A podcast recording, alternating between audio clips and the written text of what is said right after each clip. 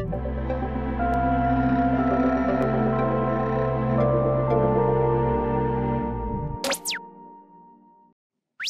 right, welcome back, everyone, to a, another episode of Fake Nerds Watch for Star Trek Picard Season 3. I'm very excited to be here talking about episode 4 with my good friend Cookie from Just a Little Podcast. How are you, sir?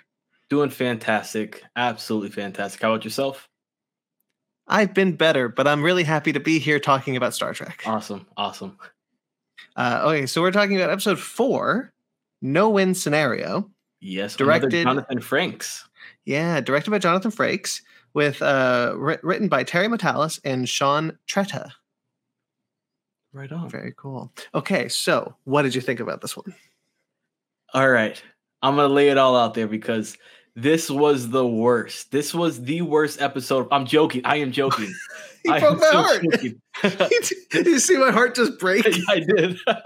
this was Jonathan Frakes' best, I think, episode that he's ever done in my entire life as a director and also as an actor. I was wowed the fact that this progression is better and better, and I'm loving it. So I didn't like this one as much as I like the last one, but No. No, I, I- the last one, the last one was so good for me. Like I was like so into Okay. the last one. This one was excellent. Another just excellent episode of the show. Okay. Um, we are four episodes in, and I'm still waiting for the rug to be pulled out from under me. right? This Like, it's- it's, it's a good episode. I've got I've got flashbacks from season two, and we're always we're all like, hey, season two is pretty good. Hey, finally they got it right, and then like, whoop, shit. Yeah, yeah, exactly. Um, but no, I really like this episode. I think this is some of Frake's best acting. Um, he's definitely got the rust off, and I'm starting to see the Will Riker I missed all those years Yeah. ago. Absolutely. Um, and we don't go to Raffi or Worf this week. Yeah, nothing at all. I was Yeah. surprised. So I'm I'm assuming that we're probably gonna get a Raffi Worf centric episode for the next one just to make up for lost time.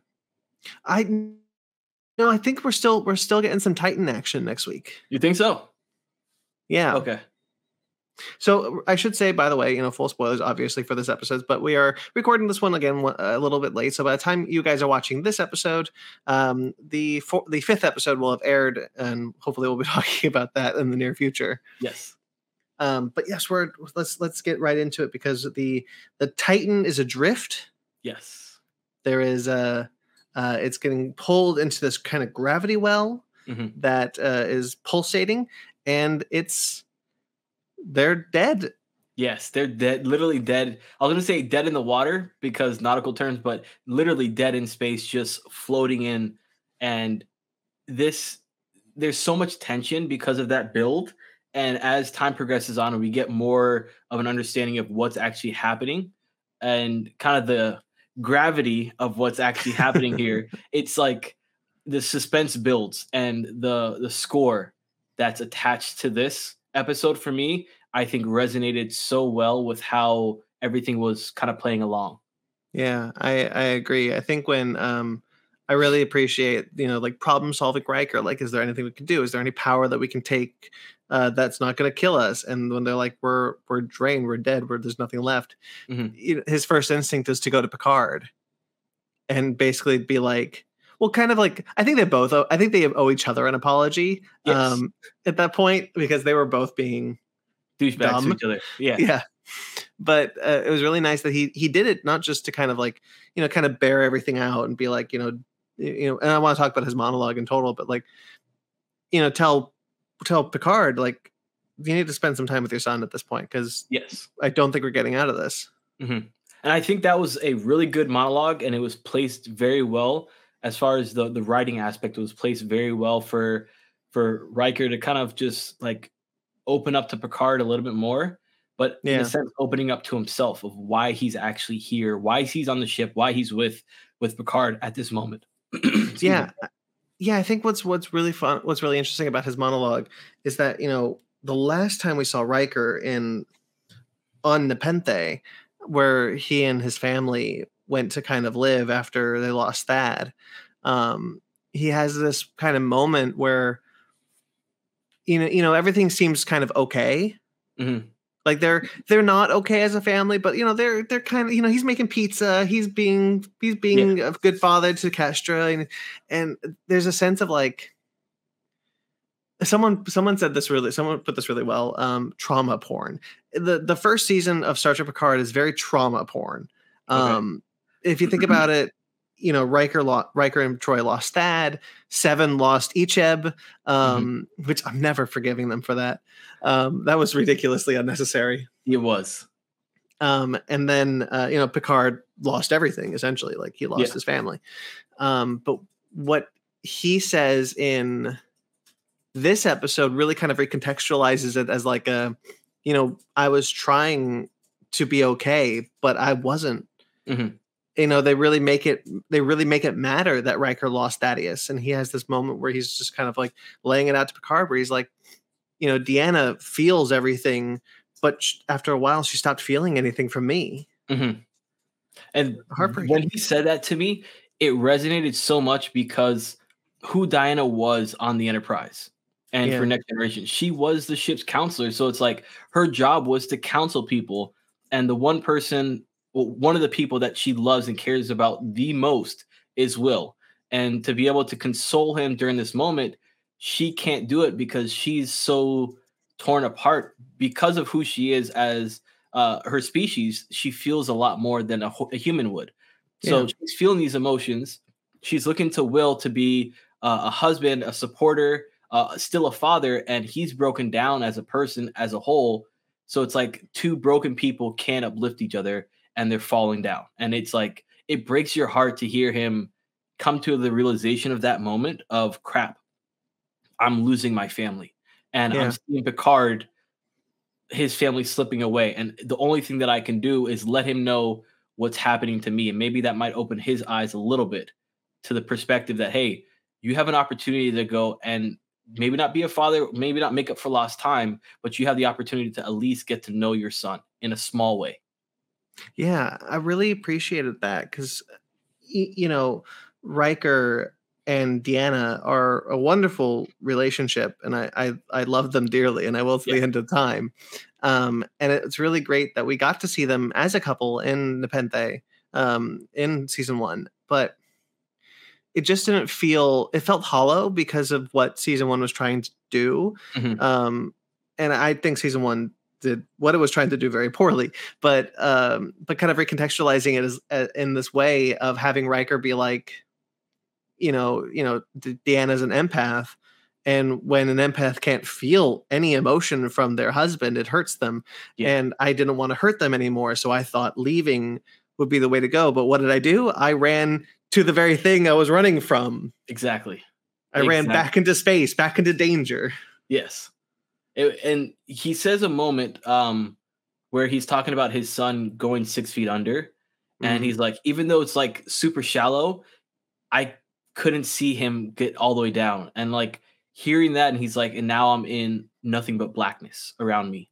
Yeah. And it's almost like he's reflecting on that moment and now seeing himself kind of get into this peripheral grave, if you will, and being lost to space. Yeah. Um, let's talk about the flashback that kind of like pops up throughout the mo- throughout the episode, which okay. is back in ten forward because mm-hmm. they got to pay for that bar somehow. um, the, but it's set before season one of Star Trek Picard. Mm-hmm. And I appreciate the continuity of having the uniforms that I despise um, from that season. God, I hate those uniforms so much. They're so ugly. I don't know what it is about it either there's just something about them that I'm just like, I, I hate this. And it's crazy because uh, like you notice them, I'm like, I'm just lost. I'm just sitting there, just zoned in to everything that I could. I love uniforms, man. I'm like such a uniform uh, nerd when it comes to Star Trek. That's um, that's why that's why uh, Riker being in the in his. It's not even his book uniform. Okay, so real quickly, real quickly, I don't mind going into this tangent. This is my show. I can do whatever I want. Um, the so the last episode, I believe it was. Yeah, it was last episode when we see the flashback where they're back at ten forward. Man, I really like that bar. Um, And Uh, we'll, we'll get to another spot later on about 10 4, but yes. Oh yeah, that it's, it's really funny how often Ten Forward shows up in the show.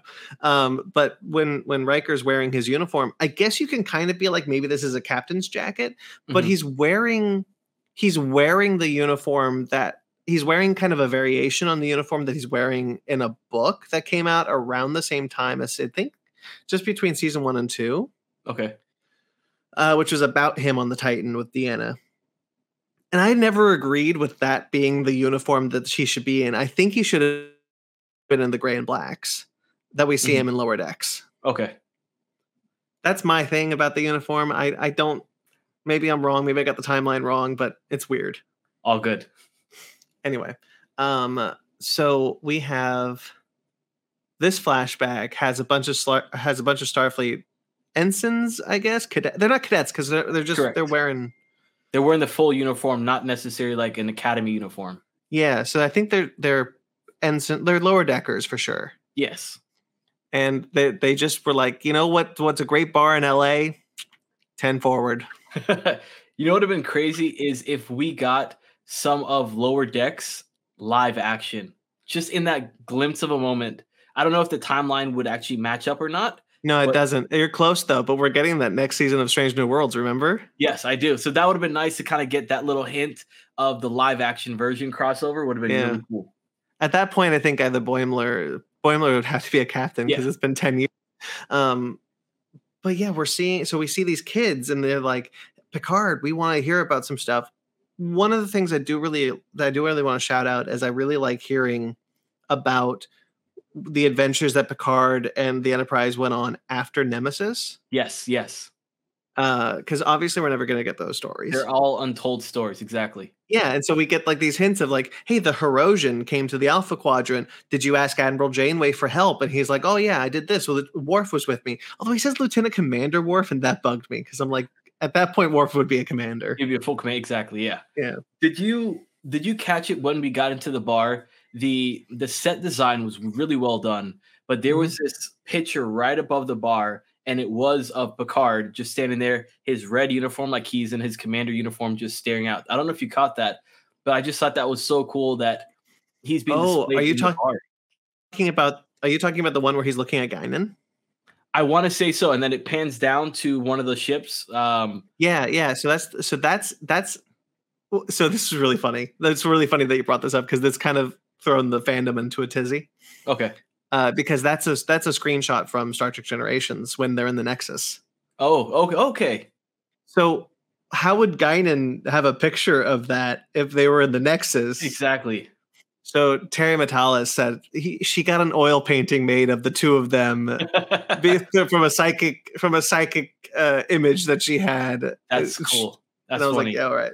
I don't it's care. I- we'll let it slide I appreciate him trying to be like, look, you know, if you want an explanation, I can come up with one, but there really isn't. Yeah, it's just a just a painting. Yeah.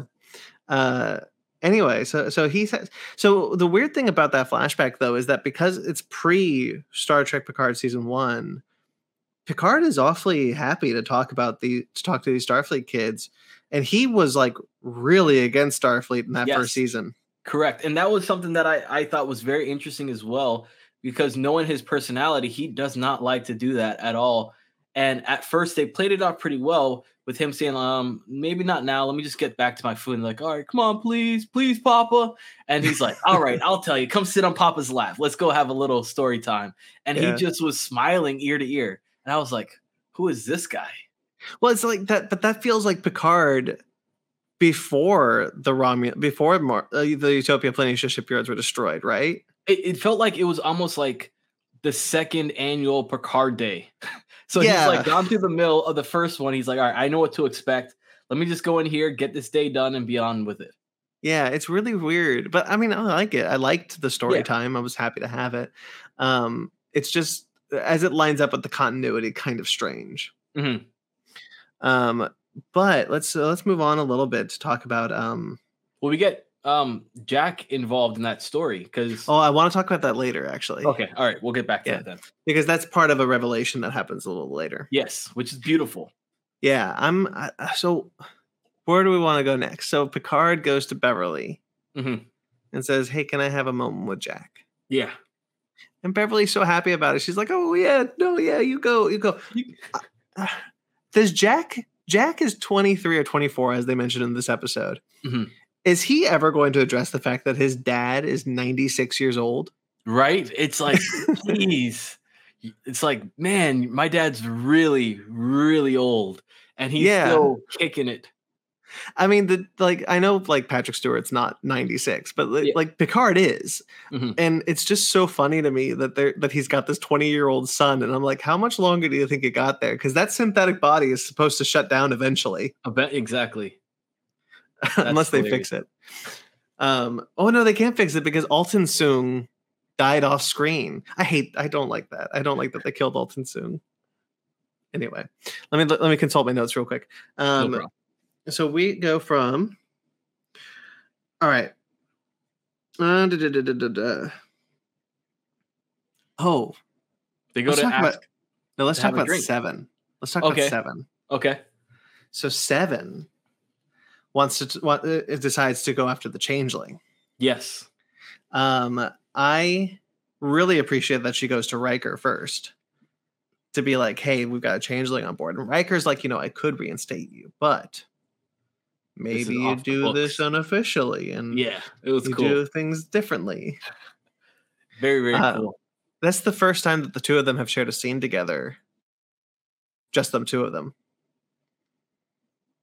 I think you might be right. I, I definitely think you Yeah. might be right. Yeah, I know. I know Riker is on. Did you know that Riker has a cameo in Voyager? Not a did not cameo. One of the Q episodes, Q brings Riker to Voyager. Okay. It's really weird. I don't know why they Did not do it. know that. And then like that was never like Riker doesn't go back and be like, "Hey, by the way, the USS Voyager is okay." Can Like, I be just- honest with you? Yeah. So I have watched Next Generation of TOS, Next Generation, and Deep Space Nine. Deep Space Nine I've watched three times, Yeah. and everything else I've watched twice. I love Deep Space. It's probably one of my favorite, except it's great. nostalgia for me with uh, Yeah, Next get it. Generation. But Voyager, I've only watched once, and it's like it was a struggle for me to get through Voyager. I would rather sit through Enterprise than sit through Voyager. Well, Enterprise is shorter. Yes, and there was something good to look at. If you know what I mean. Jolene Blalock. Yes. Yeah, no, I'm with you. I'm with you.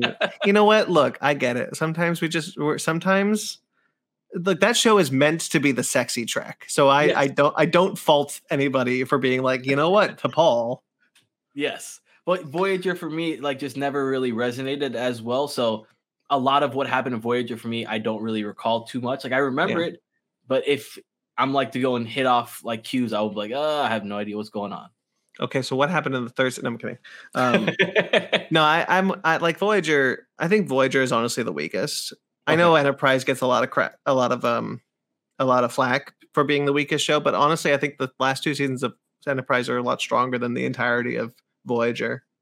right on. Voyager just never really. Voyager just kind of spun their wheels and did and did all they could to just kind of keep them stranded in the in the Delta Quadrant. And I I, I feel like after a while they they kind of ran out of ideas. Mhm.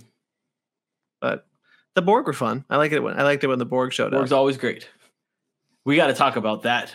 That's a big thing that Which we need one? to talk about when we get to it.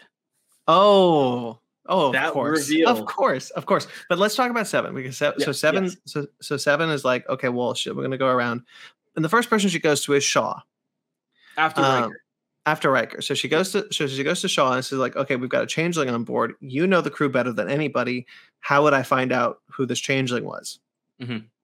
And I really like this moment between Seven and Shaw because I know that Se- that Shaw has this moment where he's pretending, quote unquote, pretending to be nice to Seven, but I Yes. think he's genuine. I do too. And it was funny because like when that happened and Seven even called him out, like, you'd be a changeling. Like instantly. And I I looked back and I was like, hmm, maybe that was just his way of like opening up to her and just showing like her his true emotions. Like, hey, you really are a great, great person, and you can be a captain very soon. Yeah, I think so. I think he I think he the way that Shaw as a character is written, I would 100% believe that he decided to disguise a moment of honesty as a lesson in how Yeah. to find a changeling.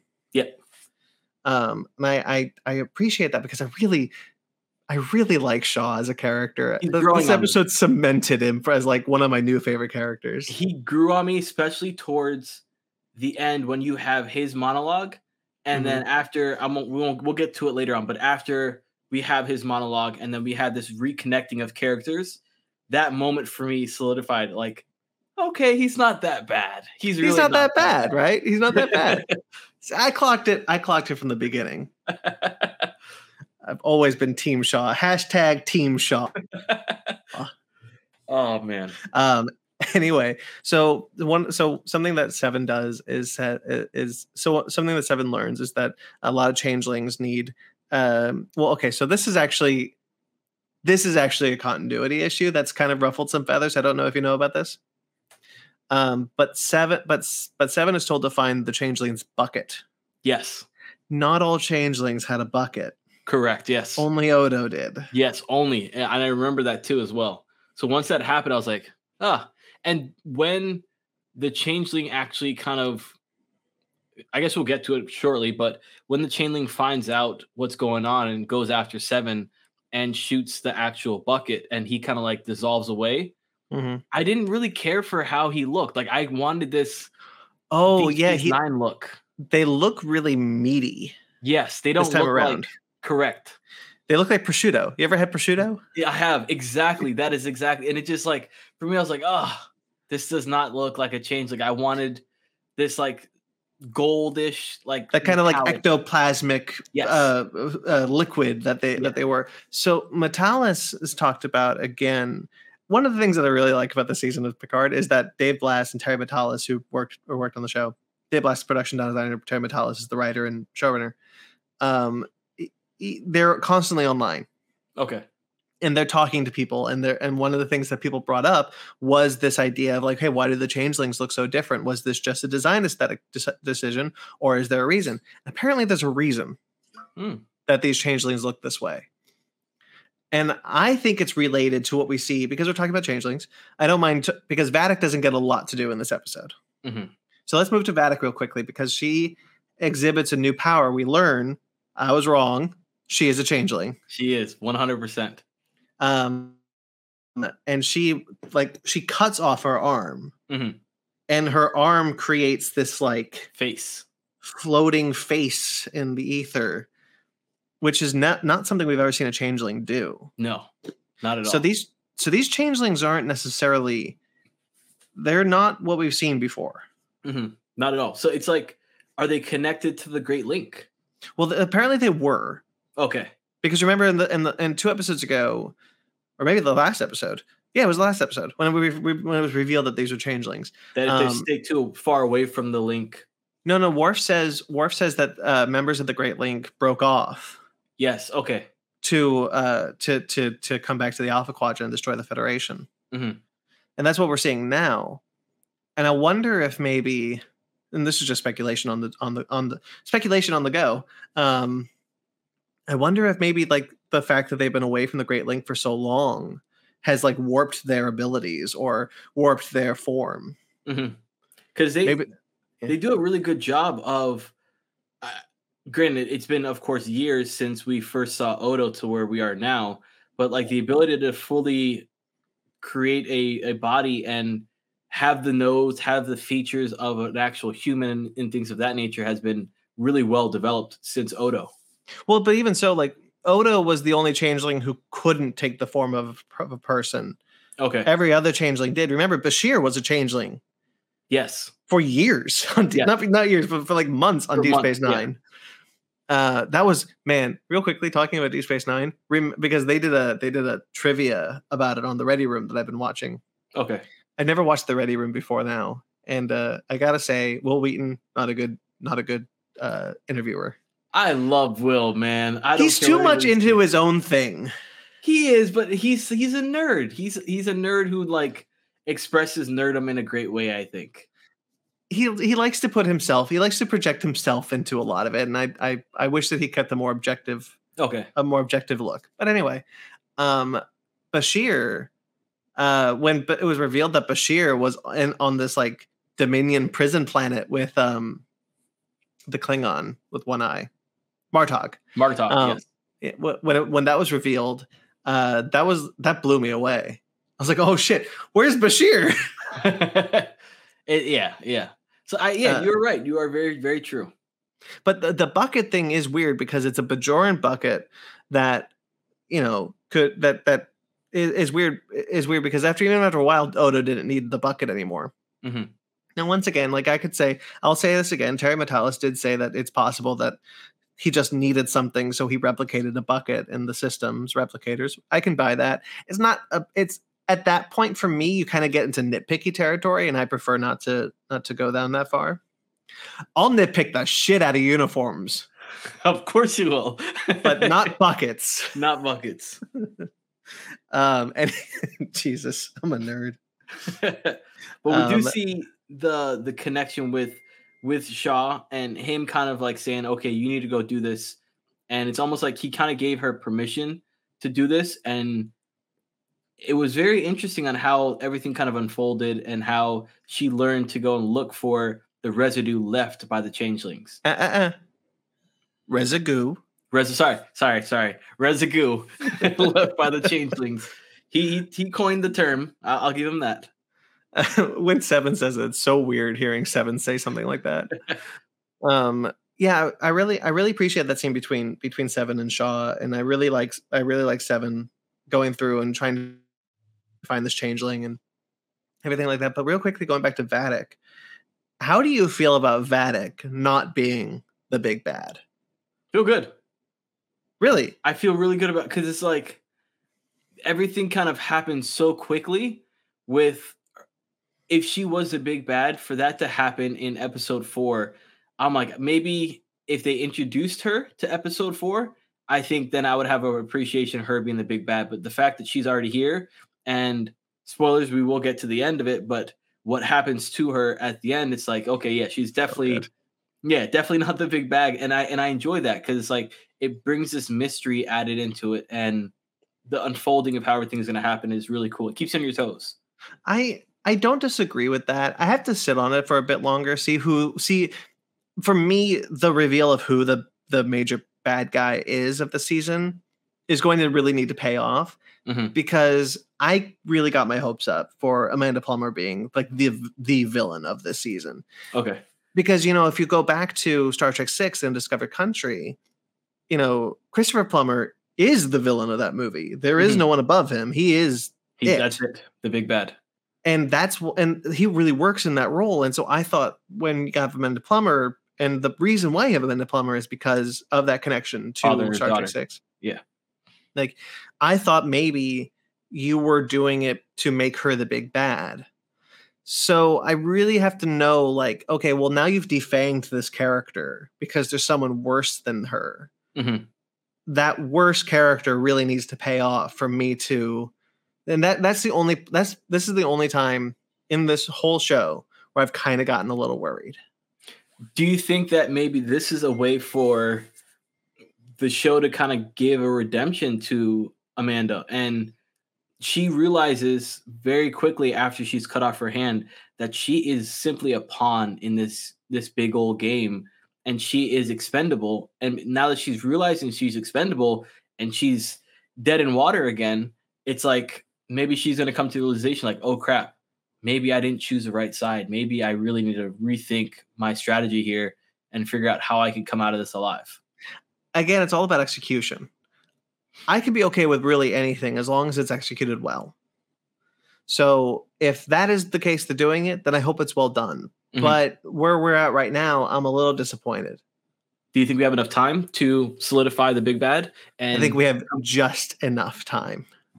so it's gonna be it's gonna be a squeeze it's Yeah. it's definitely gonna be really tight and we still have yet to see laforge geordi of course We have still yet to see Geordi. Um, and well, we we did finally get like a modern day Deanna. Mhm. Um, so that's by the way, I do really appreciate that instead of saying like in the, like instead of instead of giving the, us the year, whenever they flash forward to the present, they just call it present day. yeah I like that. It's a nice touch. it is and then flashing back it's like 15 years or 25 years or whatever Yeah. Um, I, I you know, no, normal normally things wouldn't do that. They'd be like, oh, Mhm. back in 2401, and I'd be like, okay. Yeah. Um. Anyway, so okay, so Picard and Picard and Jack. Let's go back to Picard and Jack. Um, sorry, my my mom's on the phone back there. I hope it's not too loud. I don't hear. Great. Um, so we so we go back to Picard and Jack, and the, and they they they turn on a they turn on a holodeck program for ten What? forward. For 10 forward, of course. Of course. And I, it was what I liked a lot was Picard goes and says, You want a drink? And he's like, Sure. And he was very hesitant, but he's like, You know what? Let, let me open up. Let me see what he's about. And then Picard goes back and he's like, Oh, this is one from my backyard. This is a good year. And he's like, I don't really like wine. And I was like, That was hysterical. I think we're going to see a theme where Picard is going to offer people wine and they're going to deny it. it was whole so season. He said, "Give me the cheapest whiskey you have," and he pulled out Jameson. I'm like, "It's not that cheap of a whiskey, man. That's Well, what is money in the 25th century? touche, touche. Yeah, exactly. Why'd even bring up money? Well, okay, so actually this is a good this is a good question that's been coming up a lot recently. There's been there's a lot of talk about financial um there's a lot of financial phrase like above my pay grade, the Mhm. cheapest whiskey. What do those phrases mean in the 25th century in a post-monetary society? That's that's interesting. Yeah, right? And That like is- the the simple answer is nothing. They're just turns of phrases. You Yeah. know, what what what whiskey do you want? The cheapest whiskey. Above my pay grade right now doesn't even mean the same thing. You know, normally just means most people I think use it in the military just to mean an admiral. Yeah.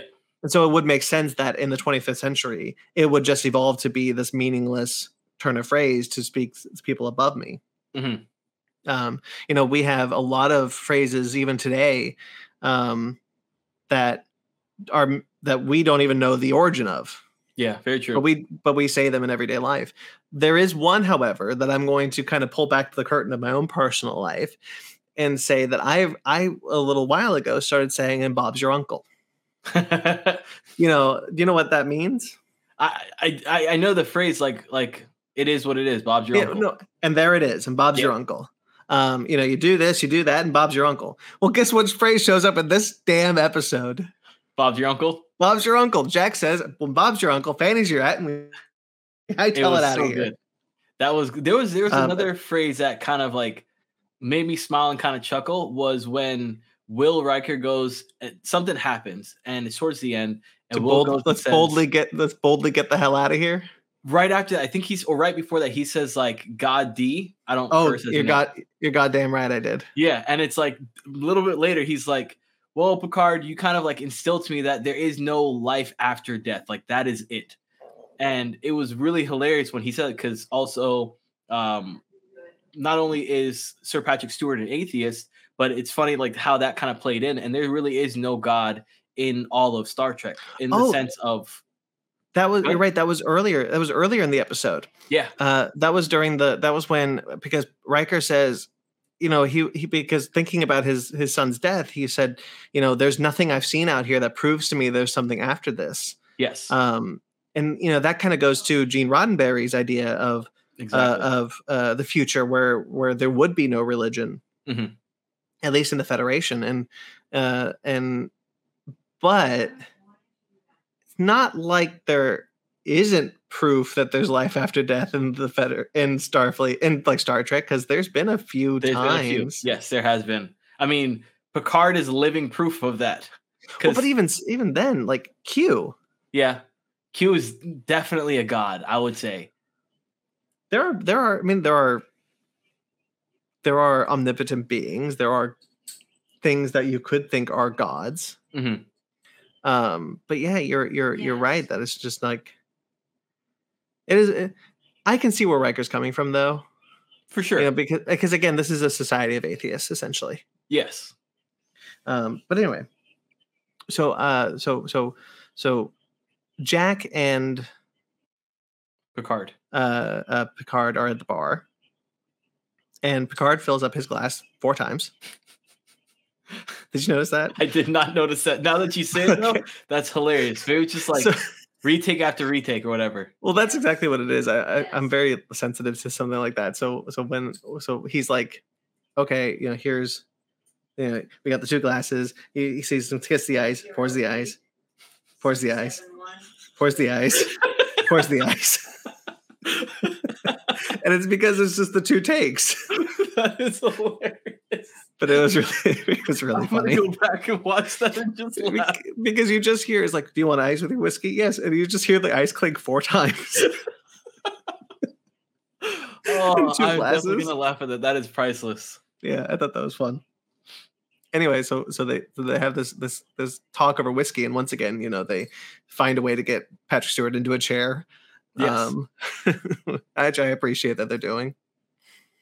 Um, and so so they kind of have this like this like not necessarily I think the heart to heart that Jack that Picard wanted, but you know that Jack is like yeah, you know, when's the hair gonna go and yeah, um, which is hilarious. yeah um and and one of the things scenes that i really like is that you know jack says if you think i need this I don't. Yeah. I, it's okay i don't and picard's like maybe i do though Yeah, exactly. And I was like, oh, I, and I love the maturity of Picard in that moment of realizing Will was right because at that point, like when Will and Picard are together, Picard tries to like overtake and say like, you know what, I'm sorry, I'm sorry, you're right, and Will's like, shut up, listen to me, yeah. And Picard takes a step back and he's like, okay, I'll listen to you, we're equals, and now you're in this moment where he's realizing, oh crap, Will was really white, right? So let me let me open up and let me go and see what this is about. And it was really cool and heartfelt to just hear them talk. yeah um and you have and and and picard shares a story a previously untold story to us of Mhm. him and his namesake and i really like jack's whole thing where he's like you know i was wondering like i like i understand you know why did she name me after her first husband uh, and picard's like you know i probably would have done the same Yeah. It was Um, it was great. yeah because you know they were really good friends and the, Mhm. and you know jack crusher was really important to them um and picard ha- you know picard talks about his time on the stargazer and he talks about the story about how he limps along he does drop an f-bomb in the He story does. though He does drop it. what did you think of that I thought it was I thought it was warranted. I thought it was appreciated and warranted because sometimes like when I deal with people and it's like and I don't curse and you want to go and say like F it, but you don't, there's that Mhm. gravity is not there. That that word needs to be in place in order for that that line to make sense or that the gravitas of what you're trying to say to really resonate with somebody. And I think when he said that, like I kind of like jolted up. I was like, wait, what? Did that just happen? yeah there's a sense that i had the same where where where it's weird coming from someone like picard but you know there and and so this kind of started a whole discussion about cursing that i've been actually really interested in getting into here um a whole discussion about cursing in, in star trek. We heard we've heard ten t- uh, who's the girl i hate on discovery? Ten, uh, what's her name? Tendy, Tendy. No, tendy no it's not no, tendy Tendy's from Lower Decks. yeah what's that's tendy's from lower decks. Who's that girl? Oh my the- goodness, the She's- redheaded girl from lower yes. decks who i can't stand. Not lower decks Yeah, uh, no, no, discovery who i can't stand. I'll tell you right now. Please, Um, anyway, she's dropped an F bomb before. she has. Um, the and so there's this actually a really interesting theory, um, theory and and okay, real quickly, Cookie, have you seen the history of cursing on Netflix? I have not. I highly recommend it. It's it's Nicolas Cage, Okay. um, and he's and they and they get like people who like study the history of curse words to discuss uh, them, why they're curse words, what their meaning is, and in some cases, why some of them are no longer considered curse words. Oh, So like things like damn. I understand that you don't curse, but most of I- I society say damn. Damn does not bother me. It's like when you add the G in front of it. exactly da- damn is not really a bad word anymore. Yeah. No. And Kirk used it all the time. Yeah, he did. Um and, know Tilly, there's by the way. Tilly Tilly. We were Tilly. close. I hate Tilly. Um anyway. um so so so Kirk used damn all the time. Spock uh, didn't curse, but uh, McCoy used damn all the time. And like this is Oh yeah. the reason why there wasn't a lot of cursing in like the original series was because of just the censors at the time. Mhm. As we have evolved, uh, as a society, curse words like "damn" have lost a lot of their meaning. Um, the the a lot of a lot of uh, curse curse word uh, langu- lang- language people linguologists I don't know what they're called. I understand. Yeah, they believe that shit is going the way of damn. Eventually, maybe in 50 years, shit won't have won't have the same power as damn did. Much like crap. Crap doesn't really have power either. yeah, and I can use crap all the time. Yeah. so like so all these words, these are four letter words, these are curse words, but they're not as powerful as they used to be, and they don't quite have the same kind of ferocity as they used to. Mhm. So really, who's to say that in the 25th century? That's not really a curse word. Yeah. Yeah. And I won't say it here because we're a PG 13 podcast. Um, but um, I say it all the time. But like the the idea that this that language can, would continue to evolve to the point where something like you know above my pay grade in the cheapest whiskey wouldn't have any meaning either. Mhm. So would something like the f bomb. I mean, just because nowadays like cursing is okay in TV in a way that it wasn't in the 90s even. Um, and so like they're allowed to do that. But for a character like Picard to say the F bomb, it's not just him. There's a sense of like he, he's kind of like, you know, mask off, kind of like being vulnerable with Jack and talking to Jack in a way that he's never talked to anybody before. Yeah. Which, you know, that was also like my dad didn't curse. So, but you know, sometimes he would drop an F bomb. Yeah. Um, and then when he did, like it would make you kind of listen and it would be kind of a, sometimes a vulnerable moment. And so to have like the, have like this character like Picard, who's now again 96 years old, Cookie, um, have this moment where he's being vulnerable. Again, I don't think the F bomb has the same power in the 25th century that it does in the 21st. Yeah, I agree. I can definitely agree. So anyway, watch the history of cursing. It's awesome. Sounds good. I'll add it to my list. Um, all right. Um, I wrote, I wrote literally a note. What is it like having an almost 100 year old dad? um, anyway, um, I also really like the the the kind of like acknowledgement that Picard has at being his so advanced age to be like, you know, yeah, I, me and Jack, we we stole the shuttlecraft and we went to get laid, yeah, yeah, pretty much. That, that's literally it. And, he's like, we were invited. Yeah.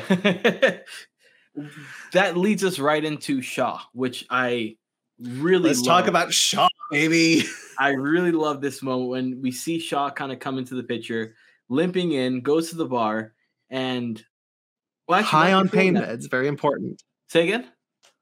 High on pain meds, Yes. very important. But right before that, it was just it was just um Picard and his son Jack. Well, and and and, some some some. Some uh, people started to come in, and then the bar kind of filled up. and yeah, I like the idea, by the way, that the that the holodeck can be used in case of emergency to to kind of like give people a respite for the Yeah. danger.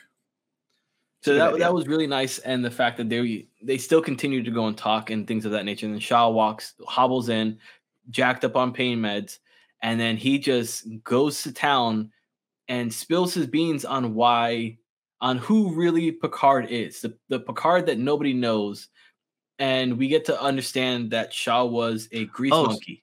Real quickly on the language thing, I'm glad you brought that out. Grease monkey, also Yes. a, a term that has no meaning in the 25th century. Correct. so they don't like, have hearing him- grease.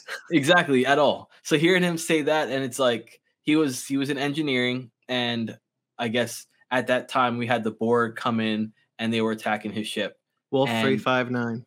yeah and during that time the entire crew is pretty much gone except for 50 people left on the ship and they make their way down to get to the shuttle and the shuttle is there's only one left with 15 seats and you Ten see seats. Ten seats. 10 oh 10 sorry 10 seats and you see somebody come up who's of higher rank and kind of just point you you you you go and at that point in time you're seeing shaw really like break down emotionally you see the glassy eyes he's holding back the tears but he's like he's pouring his heart out and Yeah. why he has this this hate for not just the borg but this hate for one borg in specific who has a name Yeah, he says he says the only Borg so evil they gave it a name.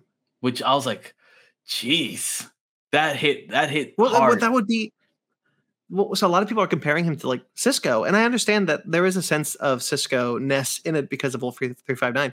But like, imagine how many officers survived Wolf three five nine. How many of them aren't okay? Yeah. And like Shaw, Shaw wouldn't like Picard because he's probably looking at that like, hey, we gave this guy a free pass after he destroyed 40 of our ships exactly. and all my friends. And know, he said there's- that, and he went and even said like the people that were on my ship that were those were my jacks. Yeah. and I was like, oh, that like to like really kind of tweak your your mentality of Riker or Riker of Picard, and Picard at that time, of course, wasn't Picard, but it's like you look at that person and you don't see Picard as the admiral or as the captain. You see Picard as the Borg because you have this riddled mindset of PTSD that you've lost everyone you've cared about. And there's a moment where we have Picard kind of talking. We'll get to that in a second, but Picard talking about the only family he's ever really need was through the Enterprise, Starfleet. through Starfleet. And hearing that, it's like you go back to Shaw and realize that Shaw, that was his family. He literally watched his family die, and he watched somebody pick a handful of his brothers and sisters and says, "You guys are safe. Everybody else, I'm sorry." And he probably is looking at it like, why me? Yeah, Why not someone else? correct, correct. it, like so there's a sense of like survivor's guilt right like in, in that like he shaw is a cocktail of just the most basic ptsd trauma you've ever seen in your life but the way todd's uh Shashwin, I can't I can't remember his last name. Swanwick, I don't remember. Uh, the way that he he plays it is so real and emotional, and he's just you know that he doesn't want to be saying this. yeah, not at all. Like you see it at the end. You see it at the end when he's like, "Uh, "I really did it this time." yeah, and he said that. What was the line that he said? He he traded. Sorry, for- after after a while, asshole became a substitute for charm for charm. Yeah, and I was Yeah. like, yeah, yeah, because you know he has this thing where he's like, "I was just a dipshit from Chicago. yeah. What? Why? Why was I? Why was I picked to live? Why not someone Mm-hmm. more deserving?" And so, like you know, obviously, someone like that would probably be cleared and be like, "Yeah, I'm going to stay on Starfleet." I'm going to do this. He never has to deal with Picard. He's going to ri- rise up to the ranks, and now he's a captain of his own starship. And we've seen it before. He's a captain who keeps his head down. Yes, He follows orders. He keeps his Head head down, down. He keeps his crew safe. that's it. That's his prime objective is to explore and to make sure that all my crew go home. And he has this, sorry, he has this this mentality from that trauma that that is his sole mission in his life is making sure every single time they leave, they all come back. Yeah. And And that's why this is that's why this is so important. That's why this is so rough for him because these two people come onto his ship and put his crew in unnecessary danger. Mhm. So, but even so, but even then, he's you know he's looking at this admiral and he, he at this person he believes is still Locutus a Borg, and he's Mhm. looking at this person, and he just starts saying things, and he just can't stop. No. Uh, do you think that is? Do you think that's the reason why the writers kind of brought it in as, "Hey, I'm jacked up on pain meds," to make it as an excuse of why he is talking the way he's talking? Yes. Okay. Yeah, I do think that there's a sense of like the writers wanted him to say these things, and the only way that this character would say those things if he was on these pain meds, because otherwise he keeps it bottled up. Mhm. Um, and so putting him on these pain meds, you know, it's kind of a substitute for making him drunk, Yeah. right?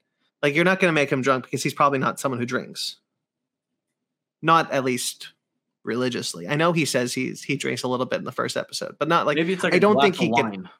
Yeah, I don't think he's a guy who like gets himself drunk. Yeah, I agree. because he because he seems like the kind of guy who's like i need to always have my wits about me. I need to constantly be, be here. And honestly he's probably a, a good captain if not just a dipshit. Um uh because like he like there's two, like even seven calls him an asshole in this episode. It, it, that was so refreshing to hear her say that. Because right now technically she's not she's she's not part of the federation at this moment. So yeah. she's off the books. Um and we get a really nice we get a really nice callback to the dipshit thing later. But uh, you know you know picard still still has a lot of guilt from when he was locutus. He probably will always have that guilt from when he was locutus. Um and he but he understands. He's like yeah i there's a lot of people that were probably hurt in that time. Now, Cookie, I have to ask you, where are the Titans escape pods? Why couldn't they use escape pods if they were dead in the water? Oh, it's a great question. I wonder if the Titan has escape pods. They should. I don't Well, see why? why not. They're a pretty small ship. They could just use shuttles. Interesting question, right? It is. It, it raises an alarm. Maybe The- that's a question we need to ask to Mr. Terry. The easy answer is the writers needed these characters in the situation, so maybe the escape pod scene got cut. Um, because, like, again, the storytelling has certain rules to keep the flow, and you can't constantly be asking. You can't uh, constantly being like, okay, well, the audience is going to ask this question. Let's answer this with a line of dialogue. If it does, if it breaks the flow of that show, then you kind of start losing momentum, and you can't sure. lose momentum. So I don't I, personally doesn't really bother me, but it is something I was like, well, if you're stuck, why don't you just use the escape pods? Because the enterprise, because like the Enterprise E had escape pods. I guess where do you escape to at that point in time? Oh, that's a good Because que- that's a good question because they're in a they're in an asteroid field. Yeah, they're actually, and they're also in the gravity well. Yeah, that's a good point. That's a good point. So the escape pods would, would be useless. Yeah. Um, all right, so they have a plan. They do. They have a, a brilliant plan for both their problems. The Yeah, so- problem and also getting out of there. So they have a plan. Beverly has been has has, has realized that these energy sur- surges operate a lot like contractions, which Yes. means this is a living being that they are Correct. in. And that's really cool because I really like it when new Star Trek uses old Star Trek tropes. yes. Um, because I love the idea that like, you know, hey, we're gonna, you know, it, you know, how often do we really see after like the 80s, how often did we see uh, Star Trek do these kind of like um species that live in the the the vacuum of space? And they even mentioned Farpoint because we're gonna get some squids later. Yeah. Um, uh, but I so so so the energy. So and Jack is the one to realize. I clocked this really early, by the way. Um, Jack is the one to realize, hey, why don't we use the energy to supercharge the ship?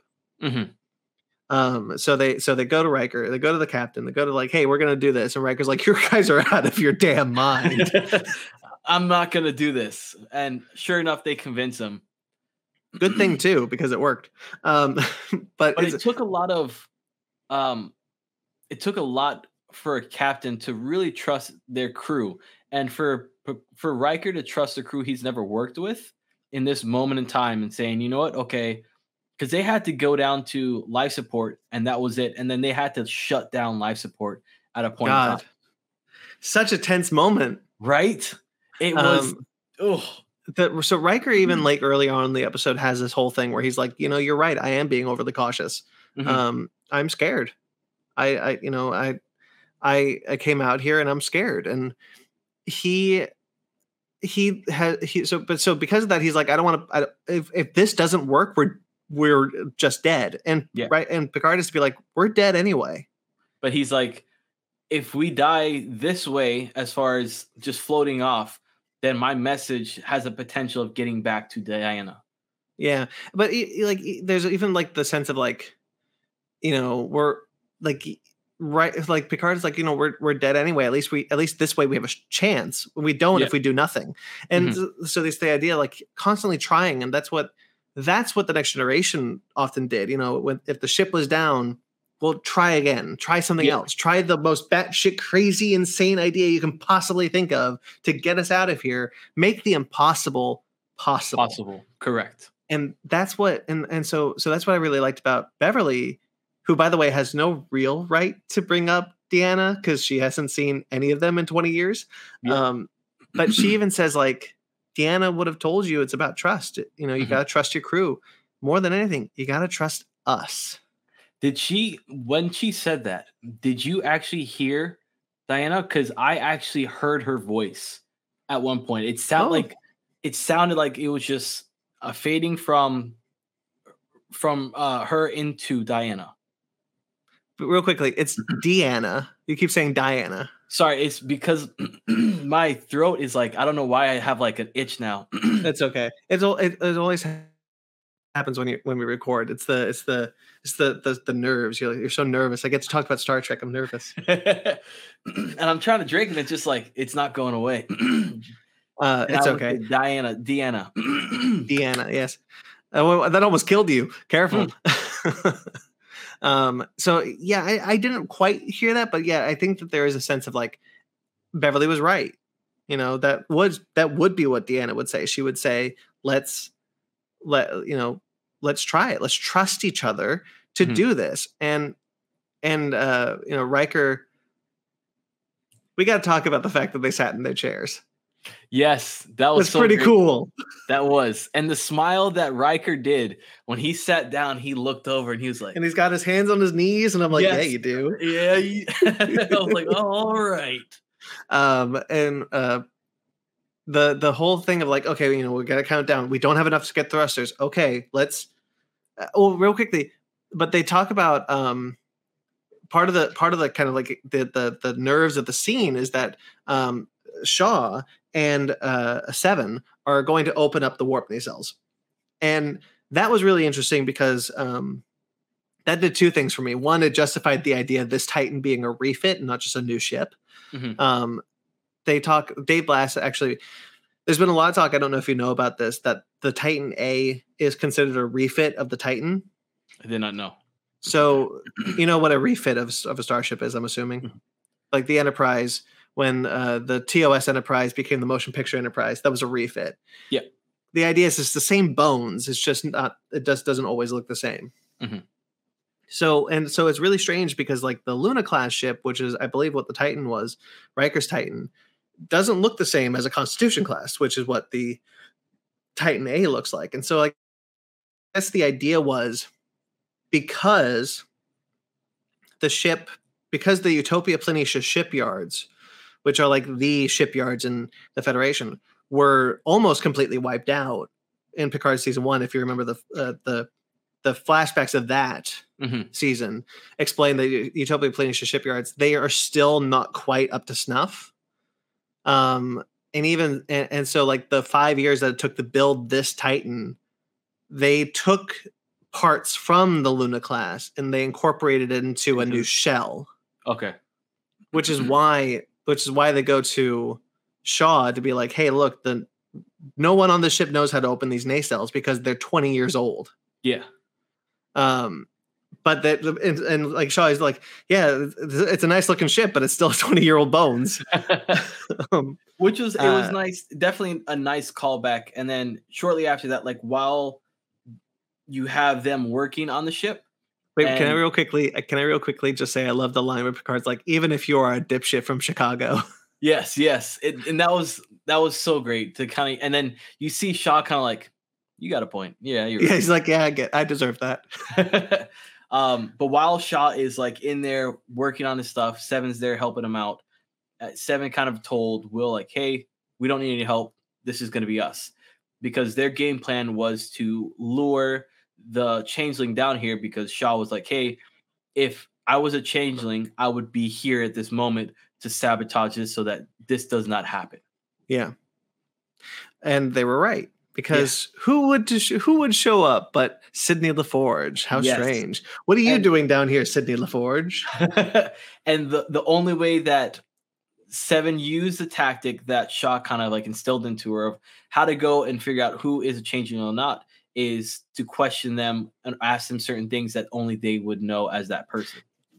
But can I talk about the tension of that scene? Yes. Because like Shaw knows this is a changeling. Yeah.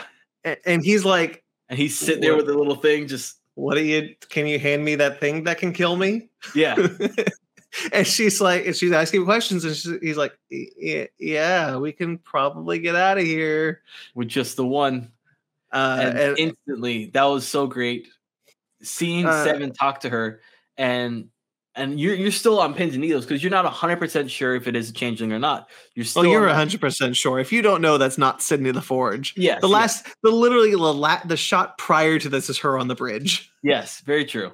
And then you're you're sitting there, and she goes and says, uh, she said instead of saying like captain or whatever um her title is, instead of saying Commander Han, instead of saying Commander Seven, Seven, she says Commander Han- Hansen. correct, and that was the tell.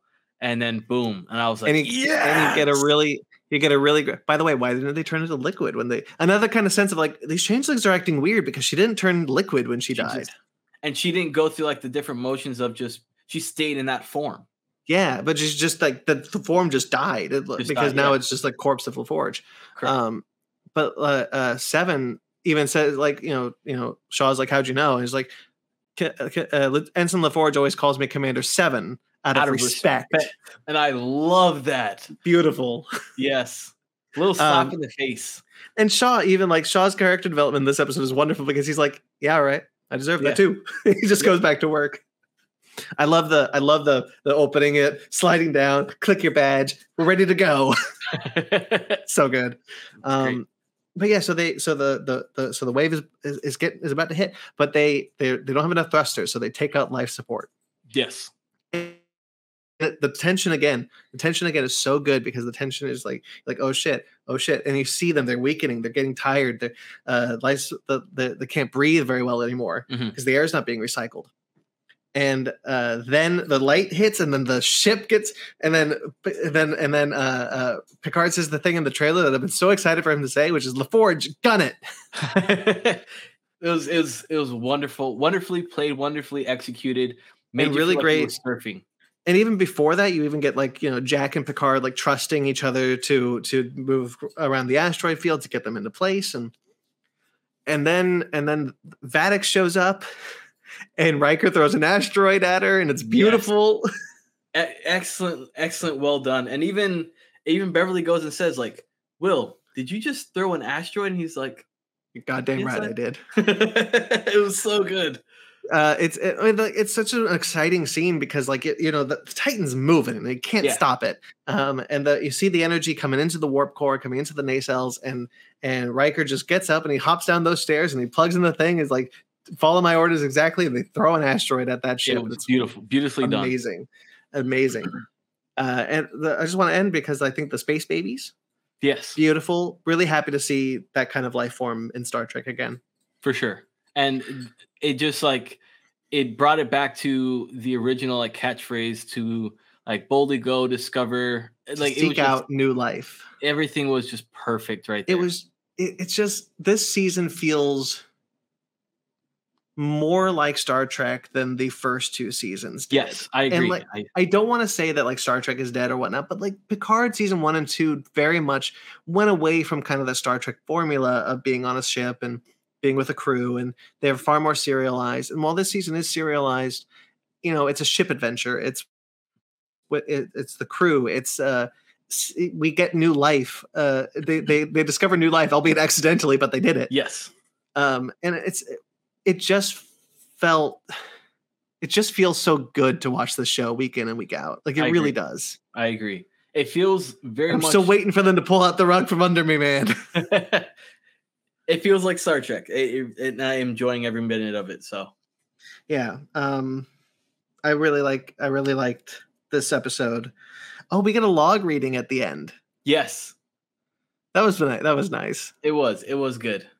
Um and while Riker is talking to Deanna kind of um Deanna having this thing of like are you are you and Jean-Luc in trouble uh, And he's like, I, Not sure yet.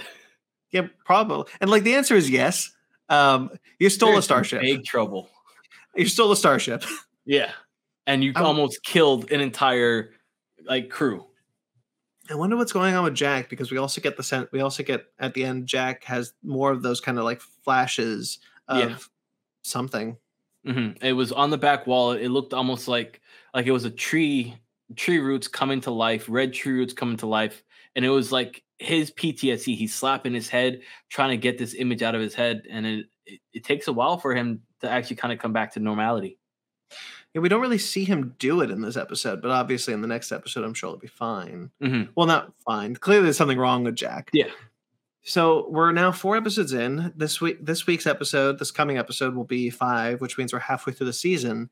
I'm still feeling good about the pacing here. I'm still seeing, I still see enough room to wrap up everything that they've set up so far in a nice bow.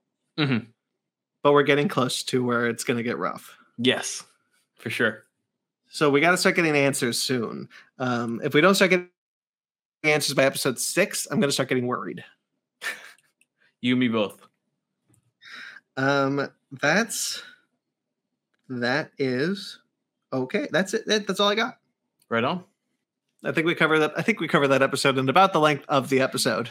yes, but it was still good. It was good to kind Yeah. of like air it out and talk about it. So It's a good episode. It's a good season. I'm really enjoying it. Um, and I really appreciate you doing with this with me every week, even though it's very stressful for you to get this going. all good, my friend. All good. Um, all right, so that'll do it. Cookie, Yes. Yeah. why don't you plug your stuff?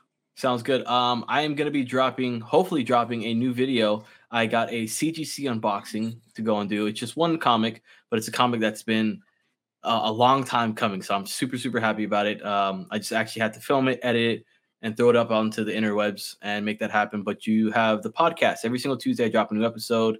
Um, yeah, just dropped one recently. Um, I might be taking a long hiatus for quite some time, but I will disclose all that information as time progresses on. But yeah, Not from this show, right? You can't leave me. It's it's tough. It's tough. We'll see what happens. You, got to give me the season. Oh, I will give you this whole season. That is 100% sure. But as All right. far as like other shows, we will see, or even comic books, we will see. It's it's it's gonna be tough. Okay, just give me the season, and and we'll talk after that. Sounds good. All right. Uh, I know the, the inside baseball. I know the thing that Cookie is referring to, and it, it, it I, it's something I, oh, I knew was coming. I knew this was coming. um, look, if you don't give me Lower Decks or Strange New World season two, that'll be fine. But you got to Okay. give me the end of the season. absolutely, absolutely. All right, I can find someone else. I'm sure. find a replacement for you. um, I mean, if you think about it, I'm Mike's Mike's replacement, right? I look at you as yeah, that, that- that's fair. Actually, technically, you are Mike's replacement. um, you know what? I prefer you anyway. ah, there you go. Get out of here, fake nerds. I'm sure um, he's not. Wa- I'm sure he's not watching this. He's not. No, he's not. Uh, sorry if you are. all right. Anyway, um, so that'll do it. Uh, all in good fun. Uh, Cookie, once again, thank you so much. So, guys, once again, this is the this is Fake Nerds Watch. Fake Nerds Watch is a part of the Fake Nerd family of podcasts. There's plenty of shows you can check out on this channel. There's actually a new one coming, which we'll talk about later, um, uh, an upcoming episode of Fake Nerd Podcast. But as far as Fake Nerds Watch goes, we're still trugging along on Fake Nerds Watch for Star Trek Picard. But the other show for Fake Nerds Watch, which was The Last of Us, is over. The final episode of The Last of Us has aired, and so has the final episode of the Fake Nerds Watch series on it. Uh, my friends, my friends and co-host Sparks, uh, Ryan, and our friend, uh, uh, our friend Pi, uh, have finished their their watch through of the show and upcoming Mandalorian season three. We're going to finally be talking about the Mandalorian season three. We're going to be bunching those episodes up in kind of threes um, for as long as we can, and uh, we'll so stay tuned for the first episode dropping soon. Once again, we'll talk about three episodes in one. Um, there's plenty of other shows you can check out. Of course, you can check out Basement Arcade. Basement Arcade is our video game Let's Play series. Basement Arcade Spinning, a new episode is up now, uh, doing really well. You check that out if you guys want. There's uh, Animation Station, uh, which has a few episodes out now. If you want to check those out, Picnic Book Club, maybe coming back soon. We'll talk about. We'll we'll you know stay tuned for updates and things like that. My show Conversation, uh, which is my audio show. Um, it's audio only. That show will be coming out in April. So stay tuned for updates on when the exact date is. I should have that soon. So stay tuned for that. Uh, I don't mind spoiling it on here, but Cookie is one of my guests on that season of Conversation. So that was a lot of fun to do. Um, so that's that. Um, I think that's all I have to plug. Oh, I forgot to plug the Fake Nerd Podcast. Fake Nerd Podcast is the show where all of this comes from. Fake Nerd Podcast is is um our mothership show. We go live every Sunday. Every Sunday night. If you want to hang out with us, come come come in the chat. Come hang out. Come listen. Talk to us about the news. Um, we last week talked about Scream Six. Um, spoiler alert: we all really like that movie. Um, you can check out that review. That's up now. Coming up this week will be Shazam: Fury of the Gods, which I unfortunately won't be able to do, um, but I will be on part of that episode. So stay tuned uh, for that. Uh, and then, and then you know, there's John Wick and D and so many other movies coming out this year. We're gonna be doing Indiana Jones, a lot of stuff, a lot of cool stuff on the Fake Nerd podcast. If you guys want to check those out, Uh, we greatly appreciate it. Um, that's it. Of course, you got our TeePublic and our Patreon if you'd like to support us financially. Um, you can find us on all the social medias at fakenerdpodcast.com. We have a website, fakenerdpodcast.com. I just said it. That's our website um, where you can find everything. Uh, Fake Nerd Podcast on all the social medias. I'm at BT McClure on Instagram and Twitter. I also write for CBR.com, Kaiju, and AtomicGeekdom.com if you'd like to check out my further writings. Cookie, where can they find you? Just a little podcast on Instagram and just podcasting on Twitter. Excellent. Uh, until next time you see us, guys, live long and prosper.